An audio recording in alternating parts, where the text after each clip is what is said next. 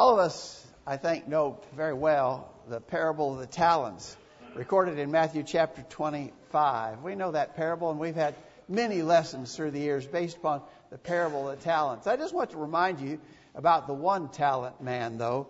Remember when the one talent man was called into account for what had been entrusted to him in Matthew 20, uh, excuse me, this is Matthew chapter 24. Uh, I'm going to get that right. in Matthew chapter 25, verse 24. Matthew 25, verse 24. Uh, then he which had received the one talent came and said, Lord, I knew thee that thou art an hard man, and reaping where thou hast not sown, and gathering where thou hast not strawed. And I was afraid, and went and hid thy talent in the earth. Lo, there thou hast, that is thine. And so the one talent man acknowledged, I, I, I knew that you were a hard master to deal with, that you had expectations, and I was afraid. So I hid my talent. I didn't use what had been entrusted to me. Of course, you remember the parable ends with Jesus saying that the master said to the, the one talent man, Cast ye the unprofitable servant into outer darkness, there shall be weeping and gnashing of teeth.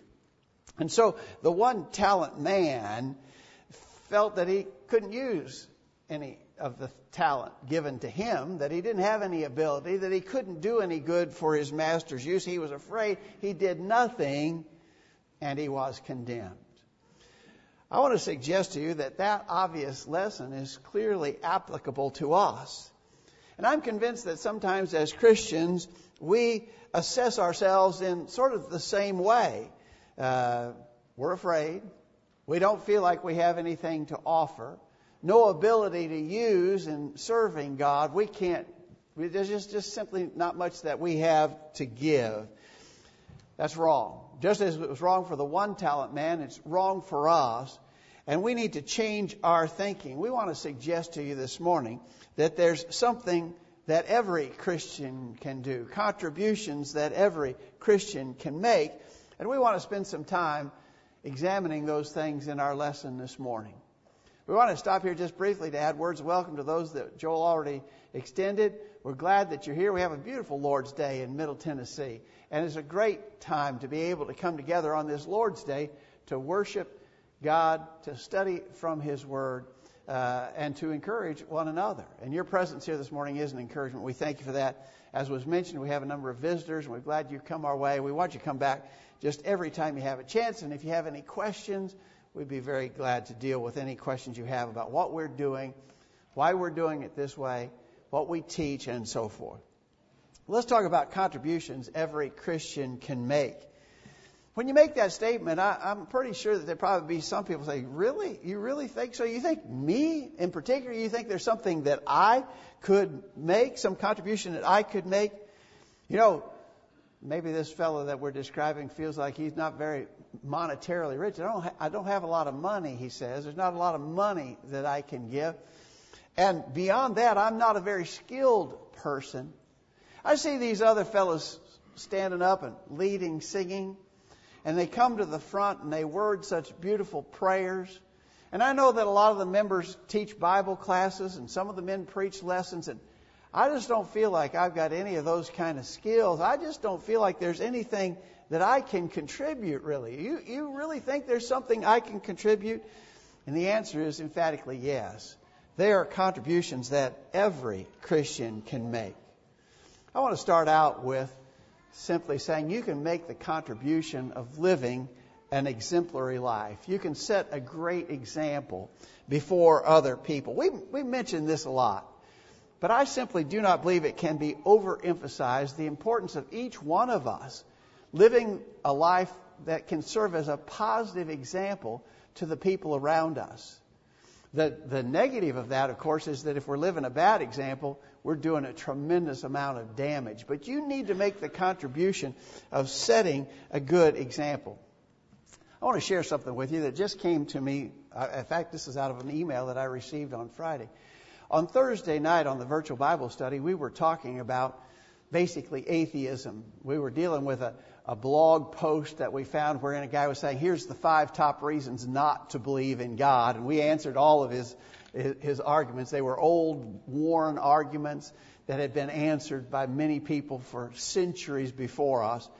But in the course of that, in our live chat room that goes on uh, uh, while we're there, uh, uh an anonymous participant to the program mentioned uh, that this, in this case, I found out later it's a, it's a woman. She had been raised in an atheistic home, and she she'd been trained to believe that way. But she came to learn about God and believe and obey. And, and I know this person, and she's now a faithful member of the body of Christ.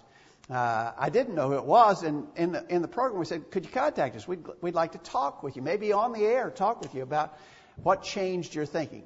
Well, this person wants to remain anonymous, and so we'll do that. But I, I told her that I might share part of what she wrote to me, and this is part I wanted to share. She said, I was raised in an atheistic home and continued my studies in college to include a BS in evolutionary biology. Over the years, especially high school and college, I can see myself seeking the, the truth but not fully knowing where to look. A long series of events, some could be considered life changing, others just everyday choices, led me to where I am today. Some of the most influential studies I had were at first not related to the content but the conduct of the attendees. I really began to be drawn to Christians because of their behavior. So much so, I joined every study group I could with any group of friends. And I went to tons, but have no idea now what they were studying. Mostly, I remember their attitude and actions were just different. Now, think about that. There's, uh, I think there's some obvious things to highlight here. She says, I wasn't drawn to what they were studying, but to the conduct of the attendees to these various Bible studies. She said, Well, I went to all kinds of studies. I don't really even remember what most of them were about, but she remembers being drawn to the attitudes and actions of the people that were involved. Do you see that? I, I don't think we can state it probably any more clearly than that. Uh, this person who was raised as an atheist was ultimately drawn to obey the Lord by virtue of what she saw in other Christians. Now that's significant, isn't it? Now I ask you the question, what if it had been you or me that had been around this person at that critical juncture of their life? Would we have influenced them positively to seek the Lord? Would we have been setting that good example? Notice the conduct of the attendees, their attitude and actions uh, their behavior. See all the emphasis on that here in this note that this person wrote? Doesn't that illustrate to us how important it is for us to be setting a good example? If we're not, we're never going to draw someone like this. We're going to, as we said earlier, we're going to be doing more harm than good if we're set, if we're not setting a good example. You know the verses, the common verses that we always use about example. Verses like Jesus' famous statement, Matthew 5, 16, let your light so shine before men that they may see your good works and glorify your Father which is in heaven. Gotta let our light shine. 1 Peter 2, verse 12, keep your conduct among the Gentiles honorable, so that when they speak against you as evildoers, they may see your good deeds and glorify God on the day of visitation. And we could multiply the verses. You know what they are. We've talked about it a lot. But here's a contribution that you can make. It didn't cost you anything. It didn't cost you any money. Actually, it's just doing what you're supposed to do, right? Living the way you're supposed to live as a Christian. Setting a positive example before others. I want to make one more argument to this point. And this comes also from the Sermon on the Mount in Matthew 7, verse 20. In this particular paragraph of the Sermon on the Mount, Jesus is talking about false teachers. But he says about false teachers, by their fruits ye shall know them. So Jesus said you could look at false teachers and you can see, based upon their lives and, and, and the fruits being born in their lives, that they are false teachers, okay? I want you to apply that to what we're talking about here. If we're Christians, if we're faithful disciples of the Lord Jesus Christ, it ought to be evident. By their fruits ye shall know them. Are we known by our fruits? as faithful people of God? Are we setting that good example? People who know you, people that you associate with on a daily basis throughout the week, do they know you to be a Christian? Do they understand by the way you act, uh, by your by the words you use, by your language, by your very example? Do they understand that you're a child of God? That's a contribution you can make. And we need you to be making that contribution. That's something that every Christian can do. Let me suggest to you that a positive attitude is also a great contribution to the cause of Christ. They, can, they cannot arrest you and throw you in jail for having a snobbish, hateful, uncooperative, negative attitude. They, you'll never be arrested and you'll never be put in jail for those reasons. So they can't put you in jail for that, but God can send you to hell for having that kind of an attitude, and we need to be careful to avoid it. We, we need to be aware. The Lord knows our hearts. In Luke chapter 11, verse 16, beginning, others, to test Jesus, kept seeking from him a sign from heaven, but he, knowing their thoughts, said to them, and on the text goes, Jesus knew the, the thoughts of the people who were challenging him. He knows our thoughts too. He knows your attitudes. It's possible that we can just wreck everything we do. Even if we're doing technically the right things, we can wreck everything we do and ruin it by having a bad attitude. That's why in Proverbs chapter 4 verse 23 it says, "Watch over your heart with all diligence, for it for from it flow the springs of life." Watch over your heart. Be careful about your attitudes. You remember the fruits of the Spirit listed in Galatians chapter 5, verses 22 and 23. The fruit of the Spirit is love, joy, peace, patience, kindness, goodness, faithfulness, gentleness, self control. Against such there is no law. Have you ever stopped to think how much of the fruit of the Spirit has to do with not necessarily actions, but attitude? Actions are obviously important, but the fruit of the Spirit affects our attitudes love, joy, peace, patience, kindness, and so forth. The fruit of the Spirit is a positive attitude, and we need to be showing that. And we'll provide a tremendous contribution to the cause of Christ if we can maintain positive attitudes. Sometimes that's challenging, especially when we're going through hard times. It can be very difficult. But we need to work on having a positive attitude. That's a contribution that you can make. Let me suggest to you that selfless service toward others is a contribution that you can make. Just yesterday, Cindy and I were discussing a friend we have in another state that we've known for over 40 years.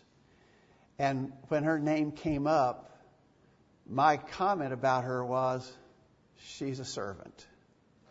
And this woman, if you knew her, that's how you would describe her. And I thought, what a, later was thinking, what an amazing thing to be described that way. My first thought of that woman is she is a servant. She serves others. And she does. If you knew her, if you knew how she's lived her life, that's just what she does. She serves other people.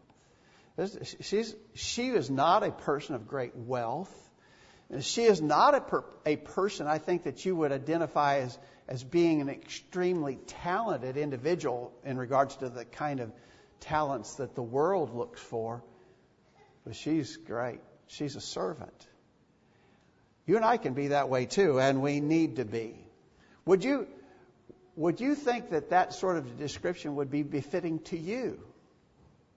Someone talking to you, someone's talking about you to someone else, and they say, She's a servant. He's a servant. I don't, I don't feel it. I don't feel it. I don't feel, I don't feel I would be described that way. I, I need to work at that. I, that's a description I want. I want people to think of me that way. And you should want people to think of you that way. You have a servant's heart. You serve others. And that kind of selfless service, it doesn't take a lot of money.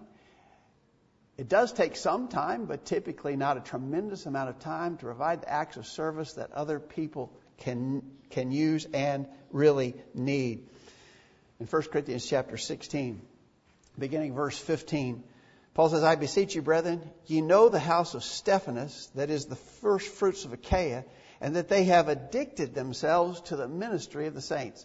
So this household of Stephanas, notice the description. They've addicted themselves to the ministry of the saints. Don't you think that's kind of similar to what I was just describing about that woman we know in another state? She's a servant. What did Paul say about the household of Stephanas? They've addicted themselves to the ministry of saints. That you submit yourselves unto such and to every one that helpeth us and laboreth.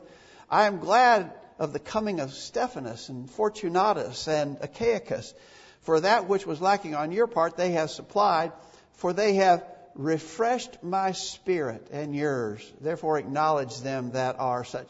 So here he mentions this Stephanas again, and Fortunatus and Achaicus. He says, they've refreshed my spirit. Because, well, notice he, he, he mentions what was lacking on your part, they have supplied. So they provided him with needed service, right? In all of that, I think we see the point that we need to be serving others. And it's a positive contribution we can all make, you know. It, it, it, it doesn't take a great skill set to run an errand for a shut in person, uh, to see to a need that someone has in a, in a critical moment. It, it doesn't take a lot of talent. Typically, it doesn't take a tremendous amount of time or money, but we need to be servants.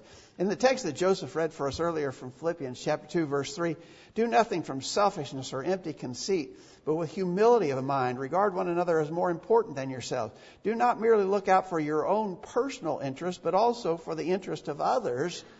Have this attitude in yourselves which was also in Christ Jesus. Do not merely look out for your own personal interest. Boy, that's what we're inclined to do, isn't it? That's the temptation. It's just about me. It's all about me. I'm just taking care of me. He says, but also for the interest of others. There's the challenge. We can make a tremendous contribution if we offer selfless service to others. Here's a simple one. You can make a great contribution by just being faithful in your attendance. To that person that we were describing earlier who says, I just don't feel like there's very much that I can do. I just don't feel like I have much to offer. Well, I hope you, I hope you realize that's really not a true evaluation, not an accurate evaluation. But here's something that you should surely do. Can, can you just be present? Can you be here every time the doors are open? That's a tremendous contribution. Your very presence is a great help to what's being done here in the body of Christ. I heard someone offer this kind of unique uh, challenge. Uh, I think that was offered in a critical note, but we want to comment about it. Someone says, sitting in a church building doesn't make one a faithful Christian any more than sitting in a hen house makes one a chicken. Well, I think that's probably true. Just sitting here doesn't make you a Christian. But everybody knows, I think, that faithful Christians assemble faithfully. Right? So just being here, just sitting in the seat doesn't make you a, a, a Christian. But everybody knows that a faithful Christian will be here sitting in a seat. You know the verse, Hebrews chapter 10, 24 and 25. Let us consider how to stir up one another to love and good works, not neglecting to meet together as is the habit of some, but encouraging one another. Notice, we're considering how to stir up one another to love and good works. And one of the ways that you do that is to meet together. That's what this does, right? This this motivates us. It stirs us up. It keeps us going. It's an encouragement. It's an encouragement one to another, uh, the Hebrew writer says. Here's another quote that I read recently. The regular public meetings of the church are its heartthrob and lifeblood. When any member purposefully neglects the assemblies, he robs some of this life out of the church. Did you catch that? this, this is what we're about. This is what we do, right? This is our, this is our lifeblood. And if you make a choice, if you make a purposeful choice, I, I'm not going to go to church today. I'm going to go fishing. I'm not going to go to church today. I'm going to hang out with my friends. It robs the church of some of its life when you make a choice like that. This is easy, isn't it? Of all the things that we could possibly do, this may be one of the easiest and yet one of the most vital to just be faithful in attendance. That's a contribution you can. I don't know who you are. I'm speaking to a large spectrum of people here. I understand that. But this is something that every single one of you can do. You can be faithful in attendance. And then, as a final point, I want to talk about money. You, you probably thought that that might be first, right? When, when we use this word contribution up here, contributions that every Christian can make, you probably, oh yeah, he's going to talk to us about money. Uh, I actually made this the last point on purpose because I have talked to people, and maybe you have too, who say, oh, the only thing they're interested in is money over there. That's all they want. They just want to get your money. Well, that's not true. That's a wrong impression. We don't want to give that impression. But on the other hand, it is true that monetary contributions are a part of what's expected of us as disciples of the Lord Jesus Christ. Not everyone can give a large sum of money. Obviously, we've got people from a variety of different financial backgrounds and, and, and current circumstance. And so, uh, not everybody can give a lot. Some can. Some can give a, a, a lot. Not everybody can, but everybody can give some. And I think that's the important thing to consider. You know the verses. 1 Corinthians 16, verses 1 and 2. Now concerning the collection for the saints, as I have given order to the churches of Galatia, even so do ye. Upon the first day of the week, let every one of you lay by him in store as God has prospered him. Notice there wasn't an exception offered here. You can give some, there's a contribution that you can make in this regard. The companion passage is at 2 Corinthians 9, verse 7. Every man according as he purposeth in his heart, so let him give, not grudgingly or of necessity. For, ever, for God loveth a cheerful giver. Every man. So here's a contribution you can make. It, it, may be a lot, it may be a little, but there's a contribution, a monetary contribution that you can give. But we would not want people to think, when we talk about contributions that every Christian can make, that we're focusing exclusively on the money. That's obviously not the case. We don't even talk about that very often. It's, it's, it's certainly a biblical point, and, and it is a part of our responsibility as Christians. We understand that. We don't talk about that a lot. We've got generous givers here at College View. We understand that. But know that every person is to give as they have been prospered and as they purpose. So, what do you, what do you think? Anything you can do? Any contribution that you can make? I would hope that you could agree that everything we've talked about this morning is something that every one of us can do. A good example, a positive attitude, selfless service and faithful attendance, and even a monetary contribution. Contributions we can all make.